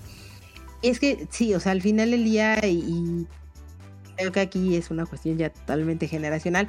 Llegaste o entraste a la saga de los Juegos del Hambre muy chavito, que es lo que decías ahorita, cuando si yo le hubiera entrado mucho más chavito, la verdad es que yo me hubiera así súper privado con, con, esta saga y estaría clavadísima y enamoradísima de, todo lo que es el, el mundo de Pan. Sí, pero no hacen falta más palabras para describir. lo amo, es lo que necesitamos. Así es, así es. Y pues muchas gracias a todos los que nos compartieron su opinión sobre los Juegos del Hambre. Y pues Manu. Cuéntame, mejor dicho, dime qué veredicto le das a la saga de los Juegos del Hambre. ¿Qué calificación le pones y por qué razón? Mira, la saga completa yo le pondría un 5. Tiene, tiene esta, estos bajos y altos. Es 5 de 7, es 5 de 7. Tiene estos altos y bajos. Siento que siento que para alguien grande como yo, ya, ya uno eh, busca algo más en estas sagas largas, busca como que más, como dices, más carnita. Pero creo que para los chavos es muy buena, muy buena saga. Creo que es una saga que lees muy rápida. Yo leí estos últimos dos libros, los leí en una semana o menos, tal vez. Y son libros, el último libro es 600 páginas casi. Entonces creo que es una buena lectura. Creo que cualquiera le podría entrar. Y si no has leído una historia parecida donde pase algo así como Battle Royale, el fugitivo o cosas así, creo que es una historia impactante por sí sola. Pero sí tiene estos fallos grandes que siento en algunos personajes, en algunas historias, y por eso le doy 5 de 7. Me parece muy bien. ¿Y, ¿Y, te vas a animar a ver las películas, Manu, ya que leíste los libros? Sí, claro que sí. Quiero ponerle ya cara a todos los personajes. Me parece bien. Y, ya luego nos platicas qué te parecieron las películas. Claro, claro. en mi caso, creo que yo voy a acompañarte. Estoy entre 4, 5 y 5. Por lo mismo que acabas de decir. O sea, sí tiene estos puntos de repente flojitos en el libro que uno esperaría más. Pero pues eso se lo achaco totalmente a mi ancianez, a que pues como platicábamos, ¿no? Nos falta, ya nos gusta tener de repente un poquito más de, carnita, de intriga, de, este drama que, te nutre. Pero lo mencionaba hace rato, la verdad es que para hacer una entrada a sagas largas, que son muchas páginas y todo, me parece una muy buena entrada, una buena manera de, comenzarte a leer más de mil y tantas páginas eh, para, para que llegues a conocer como toda, toda una saga, llegues a conocer a todos los personajes, toda una problemática. Entonces, por esa razón, ya voy a estar, eh, estamos en el mes del aniversario, entonces voy a darle un 5, no, no me quiero ver tan Claro, claro, claro. Y entonces, Manu, pues veamos qué es lo que algunos de nuestros escuchas y, y, lectores nos han comentado. Escribe nuestro queridísimo amigo Adam, a quien le mandamos un saludo muy grande y que también es un podcast de videojuegos y temas random, entonces escúchenlo en el podcast beta. Él nos dice, curiosamente me pasa algo con el tema de las novelas románticas, no tengo problema con consumirlo en animes, películas animadas o mangas del género, pero cuando se trata de películas o series con actores no hago clic. Por lo que creo que por lo mismo nunca he leído una novela romántica. Creo que ya estoy predispuesto a que me voy a aburrir porque pueden ser muy melosas. Así que ustedes díganme, ¿creen que el género de novelas románticas está estigmatizado por el género masculino? ¿Qué piensas, Manu? Híjoles, yo creo que un poquito, pero sé muchas novelas clásicas románticas que yo he leído y que son que he visto que han disfrutado independientemente del género. Creo que creo que hay clásicos que superan estas barreras, pero sí he notado que hay chicas que están este, más enfocadas en leer pura chick flick, o no sé cómo se llaman los libros. Y sí, ándale, eso, chick lit. Y sí se leen como los 200 libros al año de pura novela romántica, entonces tal vez da esa sensación. Pero no dudo que haya románticos que leen novelas románticas como David, que también es muy fan de lo romántico. Sí, sí, sí, David es muy amante de las novelas románticas. Entonces, yo creo que debe haber muchos como David por ahí. Yo creo que, exacto, o sea, hay como de todo un poco, digo, el mejor ejemplo lo, acabas de dar, ¿no? Y Davidcito pues, él es el romántico empedernido aquí en, en tipos móviles y él es el que de repente dar estas recomendaciones. Digo, los libros de los que hablamos, o uno de los libros de los que hablamos en febrero, que es un cuento perfecto, ¿cierto? Vayan y escuchen el capítulo. Y fue una recomendación de Davidcito. Y, y sí, o sea, sí tiene sus puntos melosos, sí tiene sus puntos así. Pero también creo que, que hay que, que, mediar, ¿no? Hay, hay de repente novelas románticas que sí son muy, muy, muy, muy, muy, muy rosas y, muy melosas y todo, que a veces se pueden dar en la literatura contemporánea, no siempre, pero también existen este, estos clásicos de la literatura que por la época y demás, pues obviamente la parte del cortejo, la parte del romance, la interacción entre, entre la pareja y todo, pues es diferente a lo que se vive hoy día y hay por el contrario también cosas que no han cambiado, ¿no? Y, o cosas que son totalmente ajenas de, la época. Entonces, eso es como lo entretenido eh, pero entiendo perfectamente a lo que te refieres con, que pueden ser muy, muy melosas, Adam. Este, ahí concuerdo un poco también contigo. Entonces es, es complicado encontrar ese, punto medio. pero fíjate, sí he escuchado esos comentarios de gente, pero sí, la mayoría son hombres que dicen, es una literatura real o lee libros de verdad o cosas así. Pero creo que esos comentarios están con cualquier cosa que leas, así que tampoco hay que tomarlos muy en serio. Y pueden ser como complicados. Yo, yo te diría o te invitaría tal vez, Adam, a que le des una oportunidad de repente a alguna, tal vez no una novela romántica porque puede ser complicado, aunque las novelas que, de las que platicamos o que hemos platicado aquí, que son un poco de corte romántico, no son tan melosas. Entonces tal vez podrías empezar por ellas si es que te quieres animar. Si no, aviéntate por una película que también no son tan, tan, tan melosas que te podría llamar la atención y pues entonces igual y encuentras algo simpático. Sobre todo las que yo disfruto más son las que son un poco de comedia romántica, pero que están un poco más tiradas hacia la comedia y que entonces te la pasas bien. Eh, y nos sigue escribiendo. Con respecto a los Juegos del Hambre, me causa mucho ruido que la novela se basa o toma mucha inspiración de Battle Royale de Koshun Takami. Creo que hasta hubo un tema legal y todo la industria del cine y de los videojuegos hay mucho eso de la, entre comillas, la copia, que toman un tema muy similar o prácticamente igual a otro producto muy exitoso y crean su propia versión. ¿Pasa algo similar en la industria de los libros? No, estoy muy seguro si es exactamente tal cual como la copia, sino podríamos decirlo como la... es, es como las tendencias. ¿A qué me refiero con esto? Por ejemplo, cuando salió Crepúsculo, que fue el gran hit del momento y entonces tener a este chico un poco triste, misterioso y con misticismo y, e incluso un poco emo, podríamos llamarlo, pero que es galán y que se fija en la chica, que no es tan atractiva, o, eh, bla, bla, bla. O sea, toda esta temática, de repente se dio un boom en la industria editorial de novelas de ese corte, pero porque obviamente pues lo que buscan las, editoriales es tener éxitos editoriales y ventas, ¿no? Que en el día recordemos que todo esto es, es un negocio y pues eso es lo que buscan las editoriales, ¿no? El dinerito constante y sonante. Y entonces empezó a haber toda una tendencia de libros que eran un poco como del mismo corte o presentaban casi, no la misma historia, pero historias muy similares o algo por el estilo cuando empezaron a salir un poco más o que se empezó a ver que les llamaba la atención a las jovencitas los vampiros, entonces también se empezaron a sacar más novelas que mostraban vampiros y que eran un poco más góticas, pero gótico chic, ya sabes, como un poco más contemporáneo, cosas por el estilo, y que entonces empezaban a, mezclar un poco esta cosa de e, en los animes tienen los famosos isekais que empiezan a mezclarse los mundos y que entonces van de un mundo a el otro eh, porque pues empiezan a mezclarse con la fantasía y demonios y magias y cosas así, pero pues con este toque un poco sombrío. Entonces también empezó a correr un poco la corriente de ese tipo de títulos y lo notas eso a veces hasta en las propias portadas de los libros. Empiezan a ver como parecidos, los diseños son muy similares, eh, no sé, no cambia como tanto, pero es más eso, como un poco las tendencias de lo que va surgiendo o de lo que se va moviendo de acuerdo al consumo de los jóvenes. O por lo menos eso es lo que yo te puedo platicar desde esa perspectiva, trabajando un poco en, la editorial. Pero no sé, Manu, ¿tú, qué piensas? ya viéndolo desde el lado público. Sí, yo siento que se ve muy similar. También he notado muchas esas portadas que son iguales y, y pues me imagino que el contenido es muy diferente porque sí hay muchas cosas que puedes variar en una historia romántica.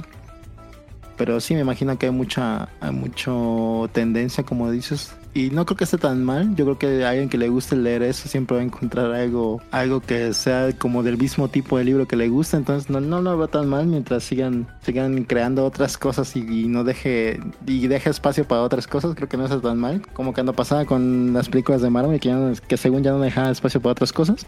Pero creo que hay lugar para todo y creo que aunque hayan estas tendencias, creo que el mismo mercado se regula solo. Si ya no hay interés en esas historias, pues poco a poco van a desaparecer. Sí, o sea, al final del día creo que, que, cada género está teniendo, o sea, un poco, digamos, medianamente distinto a lo que pasa, por ejemplo, con la industria de los videojuegos o con la industria de las películas. que pues a veces sí se ven como copias o que puedes decir es que es un remake o algo los libros es, a veces un poco complicado que llegue a suceder eso, más no imposible, por supuesto, pero lo que hay más es como esta tendencia de temas, de tópicos, de todo, y que pues entonces obviamente esa tendencia o ese tipo de literatura encuentra a su público y a su nicho de mercado y entonces pues ya de ahí se quedan y, es como es esto, ¿no? O sea, hay gente que le gustan las novelas románticas, pero que son así súper rosas y melosas y este ya sabes, casi casi tipo cuento de Disney. Tiene su propio público, como están las del mismo género, el romance, pero que son mujeres empoderadas y que por el contrario, este, esperan sin la necesidad de, una pareja o qué sé yo. y existe su propio género y, su propio público para eso. Pues uno puede leerlo a veces o pensar, ay, pues es que es igual o es lo mismo, son muy parecidas y todo, pero es eso, porque pues es más como un tipo de género al que se va dando más allá que sea como una copia tal cual, ¿no? Un poco la situación y ligo aquí tu siguiente pregunta que dice, ¿creen que los Juegos del Hambre son una, entre comillas, inspiración u homenaje a Battle Royale? Es que es muy chistoso y en el, en el programa de Battle Royale, y qué bueno que estás tú aquí, Manu, no, no me dejarás mentir en esto, llegábamos a comentar, ¿no? Que, que justo la gente, y, hubo una gran polémica de esto, de que Susan Collins copió Battle Royale y, demás, y, todo. Pero, o sea, ya leyendo los dos libros, que diga, bueno, en este caso Battle Royale y leyendo toda la saga de los Juegos del Hambre y todo, sí se tocan cosas muy diferentes. Eh, se pueden pensar y mirar medianamente similares, pero sí son muy diferentes en el sentido de lo que hablábamos aquí. Susan Collins no te termina de construir todo lo que es el contexto de Panem. Hay muchos huecos narrativos y, el común denominador puede ser de que tienes esta situación trágica donde solamente debe de quedar un sobreviviente y, listo, ¿no? De ahí se desatan como muchas más cosas. Pero en el caso de Battle Royale, sí te plantean en un solo título, o bueno, en un solo libro, todo el contexto sociopolítico del país como tal de lo que está viviendo, por qué están orillados hacia ese punto, por qué llegaron a esa, esa resolución de, hacer el Battle Royale y te plantean muy bien a, todos los personajes. Entonces, entiendo y, en algún punto, eh, y creo que sí fue en ese capítulo, tú lo mencionaste incluso Manu, que, o sea, te llegó o ambos, Susan Collins dijo, pues es que llegamos a este punto de coincidencia en la vida donde retomamos así las mismas fuentes o no las mismas fuentes, inspiración, son un relato muy antiguo y, que cada uno entonces de ahí tomó la inspiración y empezó a construir sus mundos. Sí, exactamente, sí, siento que hay estas similitudes, pero sí hay muchas historias en el paso de los años, ya viendo y buscando más, hay muchas historias que tienen como que este esta primicia de quererse matar entre unos y otros y un premio. Aunque sí tiene esta, esta característica de que esto es un castigo también por portarse mal. Entonces sí hay similitudes, pero como bien dices, en el segundo o tercer libro ya se empiezan a ver las, las diferencias totalmente. Creo que la autora se enfocó mucho en no seguir los clichés del líder héroe y entonces por eso cambia mucho la historia y es como muy agridulce el final de la saga principal. Entonces creo que con eso ya, ya se diferencia bastante y hay muchas sorpresas. ¿eh? A mí me sorprendió muchas cosas de cómo, cómo retoma el segundo y el tercer libro, así que no lo siento realmente como si fuera una copia-copia. Similitudes hay, pero como dices, tiene que ver con esta, esta historia larga de retomar cosas que ya existían y llevarlos a un, a un, este, contexto nuevo. Sí, sí, sí, sí, porque son, no sé, yo, yo no, de nuevo, tuvo que pasar el tiempo para que llegara a esta conclusión, a este punto de decir es que puede sonar muy similar, puede sonar a lo mismo, pero sí creo esta situación de grandes coincidencias de decir leímos lo mismo, me detonó casi la misma idea. Simplemente cada uno tiene una perspectiva diferente, tienen enfoques diferentes, te lo muestran de manera diferente. El grado de Battle Royale es un solo título y los Juegos del Hambre es una saga de cuatro. Entonces ahí, no sé, creo que, pueden comenzar como estas cuestiones. Eh, volvemos al punto de lo que hablábamos, retomando un poco lo, que mencionábamos, ¿no? Previamente.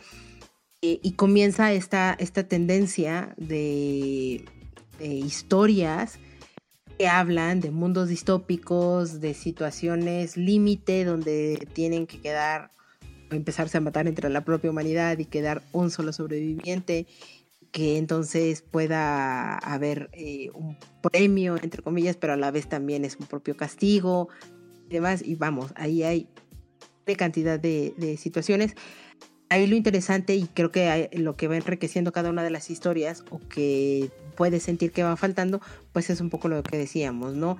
Cómo te plantean el contexto, cuáles son las problemáticas, cuáles son los, los puntos de situación ética y moral que te pueden ir llegando a tratar cada una de estas historias desde distintas perspectivas.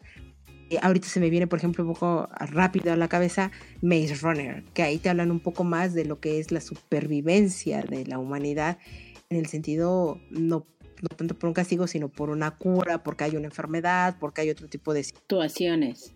Sí, efectivamente. Susan Collin había dicho que se había basado más en Teseo y el Minotauro, donde creo que el rey de Atenas iba a sacrificar niños al Minotauro. No recuerdo bien la historia, creo que no la he leído bien. Pero es muy parecido a los Juegos del Hambre, que son siete niños y siete niñas que entran con Teseo a, ese, a ese laberinto. Entonces sí le creo que haya llegado a, una, a algo similar a los juegos, a Battle Royale, pero sí tiene súper bastantes diferencias como para ver que no es lo mismo. Y en cambio, Koshun Takami sí se basó un poquito en, en los libros de Stephen King, como El Fugitivo y La Larga Marcha. Entonces yo creo que las, las referencias siempre van a estar ahí en todo lo que en todo lo que consumimos, así que no hay que, si no es tan igual o no es una copia exacta, no hay que este, enfocarse mucho en eso. o, sea, por, lo menos en la, en la industria editorial o en la, en la literatura, lo veo mucho más complicado el decir es que está copiándolo. Porque cada autor, te digo, tiene una arista o tiene una perspectiva diferente Em, es, muy chistoso, pero hay mucho, o sea, al final del día podemos coincidir en, los, las mismas fuentes de consulta, de lectura, de qué sé yo, y, podemos pensar lo mismo un poco, pero no desarrollarlo de la misma manera y no enfocarnos en lo mismo exactamente. Entonces es, es complicado decir que es una copia o algo por el estilo, puede llegar a suceder más, por ejemplo, en las películas o en videojuegos o en otro tipo de industrias. Efectivamente, no tengo más que agregar a eso. Entonces, eh, espero te, hayamos resuelto un poco la, la duda, dado más claridad a Dami, no nada más a ti, sino a todas las personas eh, y pues que nos sigan escribiendo, que nos sigan comentando qué les parecen los Juegos del Hambre. Ustedes ya leyeron también Battle Royale, que, que en algún momento fue la, gran polémica que existía. Y sobre todo, si han leído algún otro tipo de saga que también se, se centre mucho en, estas cuestiones de la distopía y, que haya un sobreviviente nada más. Eh, si les llama o no la atención al respecto, qué es lo que piensan y nos encantará saberlo, ya saben, todo esto desde nuestro sitio tiposmóviles.com y ahí van a encontrar todos los puntos de contacto y todas las cosas que van a tener y que también van a poder encontrar en nuestras redes sociales las recomendaciones que les podremos llegar a estar dando relacionadas al tema o también de otro tipo de temas. Por ejemplo, como las recomendaciones que les podemos dar ahorita. Porque Manu, cuéntame, ¿tú qué has estado leyendo, viendo, escuchando en estas últimas semanas? Ah, pues mira, hace poco vi la serie de Pluto, el anime que está en Netflix. Son ocho episodios de una hora. Es un anime que se siente un poco clásico, pero va tomándose su tiempo para contar la historia. Es un anime de. ¿Cómo se llama este mangaka? ¿Cómo se me pudo olvidar su nombre? Naoko Kurosawa. Urasawa. Urasawa. Urasawa, ajá, exactamente. Que yo soy muy fan, pues ya te dejaba de leerlo un rato, entonces ya se me olvidó. Mal fan que soy. Pero. Eh, pero es buena historia, es una historia que retoma de un manga de Osamu Tezuka que es de Atom, de Astro Boy, perdón. Y una, un arco que toma de ahí lo vuelve como que algo más épico. Entonces es una historia bastante buena, muy, muy deliciosa ir descubriendo lo que pasa en los ocho episodios. Y se siente como un anime clásico como de los momentos por el, el ritmo que tiene pero creo que llegar al final vale mucho la pena. Yo el último episodio me la pasé con los ojos lagrimiados totalmente, entonces vale mucho la pena que la vean. El anime trata sobre un detective robot que está investigando el asesinato de otros robots eh, y otros y unos humanos. Entonces está investigando a ver si un robot lo hizo, porque los robots no pueden matar humanos. Entonces es su trabajo. y parece que los asesinatos están pasando a robots que son los más fuertes del mundo. Entonces también no es algo iberosímil que pase. Entonces se pone buena la historia, trata muchos puntos de vista y la recomiendo muchísimo. Y creo que eso es lo único que he estado viendo últimamente. No recuerdo algo más relevante, pero con esa tienen. Con esa tienen y yo me uno. La verdad es que vale mucho la pena Pluto. Es, eh, les recomendaría no maratonearla.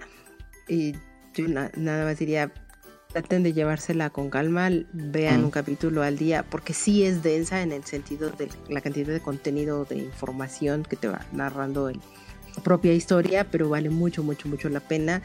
Eh, sí tiene un ritmo muy peculiar, hay gente que ya está muy acostumbrada de repente al anime, por ejemplo, con nuestro querido amigo César, y a él sí no, algo no terminó de, de encantarle de la serie, pero la verdad es que a mí me gustó muchísimo yo sabía vagamente de qué trataba la historia y pues sabía que era una cosa de Urasawa, entonces definitivamente dije es algo que quiero ver. Tengo pendiente leer el manga, pero me gustó mucho, mucho, mucho, mucho a mí también. Yo creo que no llegué al punto de las lágrimas como tu mano, pero sí disfruté muchísimo cada uno de los capítulos y mi única recomendación o acotación que daría es véanla y traten de ver un capítulo al día porque si ven varios sí se siente pesado, sí se siente, sí, sí les puede cansar. Sí, efectivamente.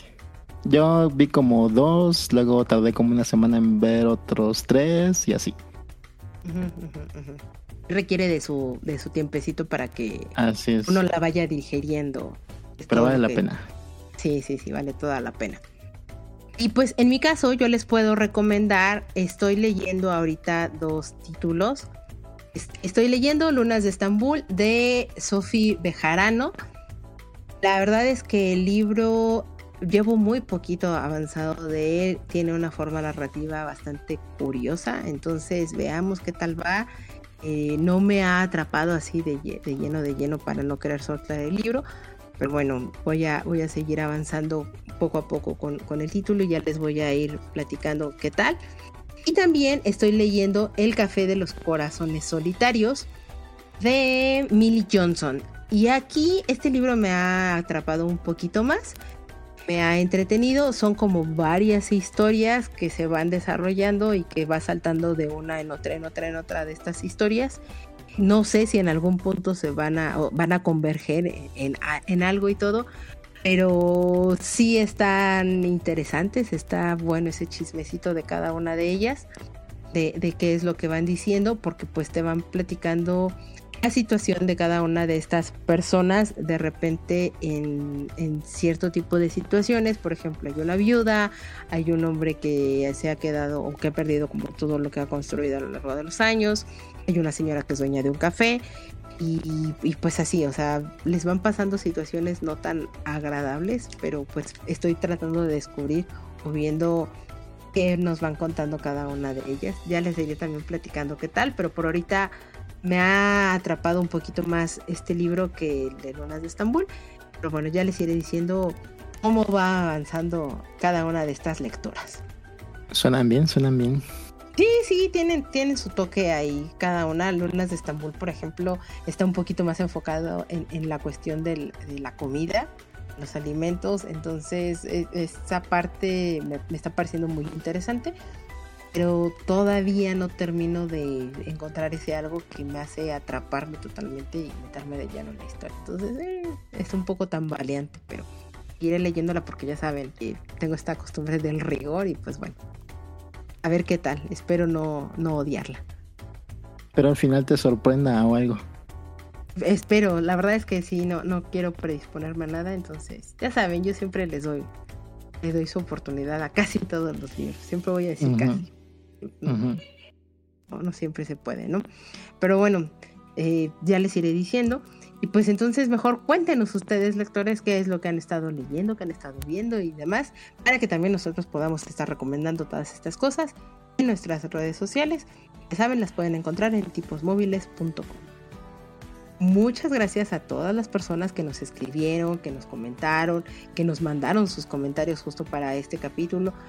Lo, agradecemos infinitamente y nos encanta estarlos leyendo y escuchando y, que nos platiquen y nos compartan como todas estas experiencias que les va dejando la lectura.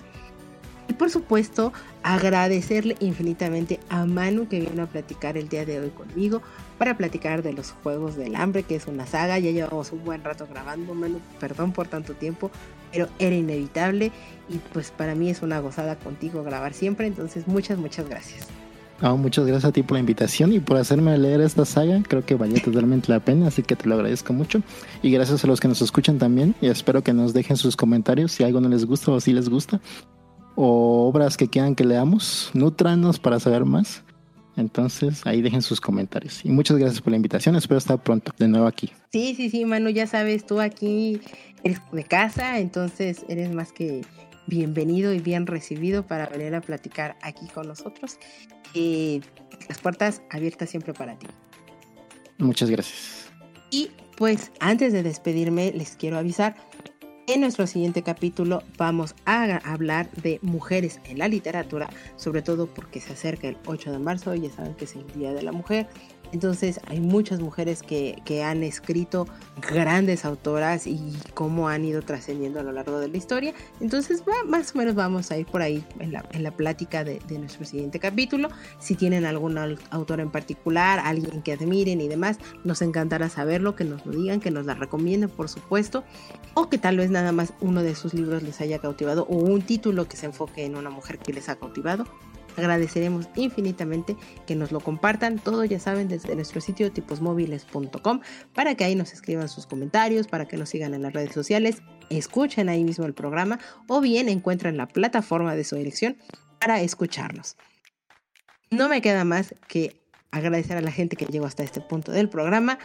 Gracias Manu por venir a platicar aquí con nosotros. Ah, gracias a ti. Yo soy Carolina y nos escuchamos hasta la próxima. Nos vemos. Bye.